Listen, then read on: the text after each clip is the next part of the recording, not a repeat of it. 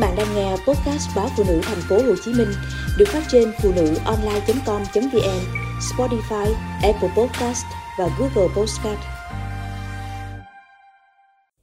Sao phải sống cho vừa lòng ai đó? Trong một lần trà dư tửu hậu, mọi người tán chuyện quanh một tình huống đi chợ. Người mua chọn được một mớ rau ưng ý. Người bán lúc cầm bỏ vào túi đã tiện tay nhặt từ trong rau ra một con sâu và ném nó vào. Các mớ rau còn lại trên sạp. Cuộc bàn luận xoay quanh hai quan điểm của hai người. Người thứ nhất cho rằng đó là một chiêu trò tạo dựng niềm tin.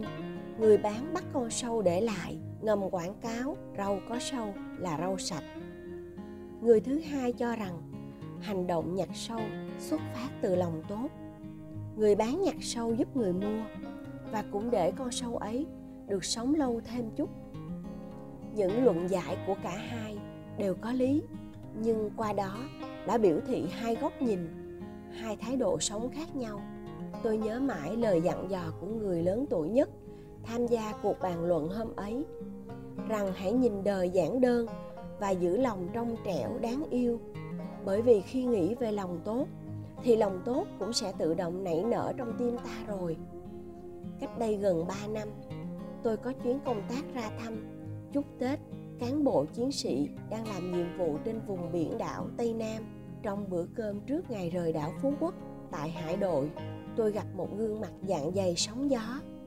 Người vừa trở về đất liền được vài ngày, sau hơn mười tháng lênh đênh trên biển, gương mặt người đàn ông tuổi ba mươi bất chợt đỏ bừng khi mọi người hỏi chuyện vợ con. Anh thành thật: mình đi biền biệt, lại xấu trai thế này ai mà thèm yêu. Tối hôm ấy, anh gõ cửa phòng tôi hào hứng: có mực câu ngon lắm, dâng đảo cho em hồi chiều. Để em nướng, rồi ta làm vài lon bia. Anh hì hụi nướng mực, mồ hôi lấm tấm trên mặt, chạm với nhau mấy ngụm. Anh cởi mở như gặp được người thân. Chín năm là lính biển, anh chứng kiến và trải nghiệm những khó khăn giữa trùng khơi sóng gió. Từng cùng đồng đội vượt bão, lao xuống biển cứu người, chẳng màng hiểm nguy. Anh nói, nếu để người gặp nạn dưới biển, họ sẽ lạnh lẽo lắm. Sóng to gió lớn, nhưng nếu không vớt thi thể của họ lên, có thể sẽ không bao giờ họ được trở về với gia đình. Nhắc chuyện ăn Tết xa nhà, anh nói mình đã từng khóc vì buồn, thương mẹ, nhớ em. Khi được rời tàu lên đất liền là chỉ muốn chạy thật nhanh đến bên những đứa trẻ để lì xì. Giờ thì quen rồi, bởi không chỉ có mình mà nhiều anh em, đồng chí khác cũng đang gánh trên vai trọng trách đặc biệt thiêng liêng là canh gác cho nhân dân một cái Tết bình yên. Cứ sống hết lòng hết dạ với tất thảy, sẽ thấy lòng nhẹ nhõm. Đến bây giờ, mỗi khi nhắc về chuyến đi ấy, tôi vẫn luôn nhớ đến anh, nhớ nụ cười, nhớ từng ý nghĩ thật chân thành, trong trẻo nơi anh. Để rồi mỗi khi đối diện với niềm vui hay nỗi buồn, thành công hay thất bại, tôi cũng dặn mình hãy đón nhận và cư xử bằng góc nhìn trong sáng, thành thật nhất với bản ngã của mình. Hôm qua, bạn nhắn tin hỏi tôi liệu bạn có nên thay đổi bản thân, kiểu đi với bụt mặc áo cà sa, đi với ma mặc áo giấy.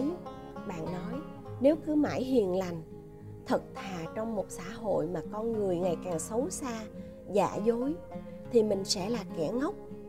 Người ta lợi dụng lòng tin và sự lương thiện của bạn, rồi quăng quật nó, xây xác đến thảm hại.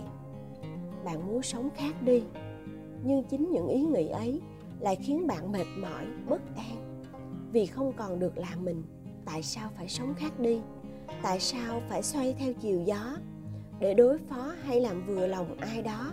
Mỗi người là một cá thể, một tính cách, một tâm hồn riêng biệt cơ mà.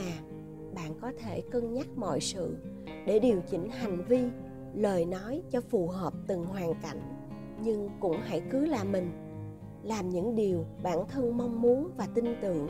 Dấu ấn bạn để lại trong tôi và nhiều người khác là hình ảnh một cô gái giản dị, gần gũi, thật thà, dịu dàng pha chút ngờ nghệch. Nói và nghĩ đều rất giản đơn, trong sáng. nhưng phía sau đôi mắt buồn kia là nghị lực phi thường khi bạn dám vượt qua nghịch cảnh để một mình nuôi con. Bạn dám viết, dám khát khao và tìm kiếm tình yêu. Những đua tranh nơi phố hội không hợp với một người nhà quê như bạn thì cũng có sao đâu. Mọi người yêu thương bạn bởi những phẩm tính dung dị, mộc mạc, có phần quê mùa nơi bạn kia mà. Đa sầu đa cảm thì có vấn đề gì? Chẳng phải nhờ giác quan đặc biệt ấy mà bạn dễ dàng rung cảm với mọi thứ, để những việc bạn làm, những gì bạn viết ra luôn chạm đến trái tim người đọc bằng sự chân thật, xúc cảm đó sao? Trong cuộc đời mỗi người, dù đi qua nhiều vùng đất, gặp rất nhiều người, nhưng ta sẽ nhớ nhiều nhất những con người trong trẻo.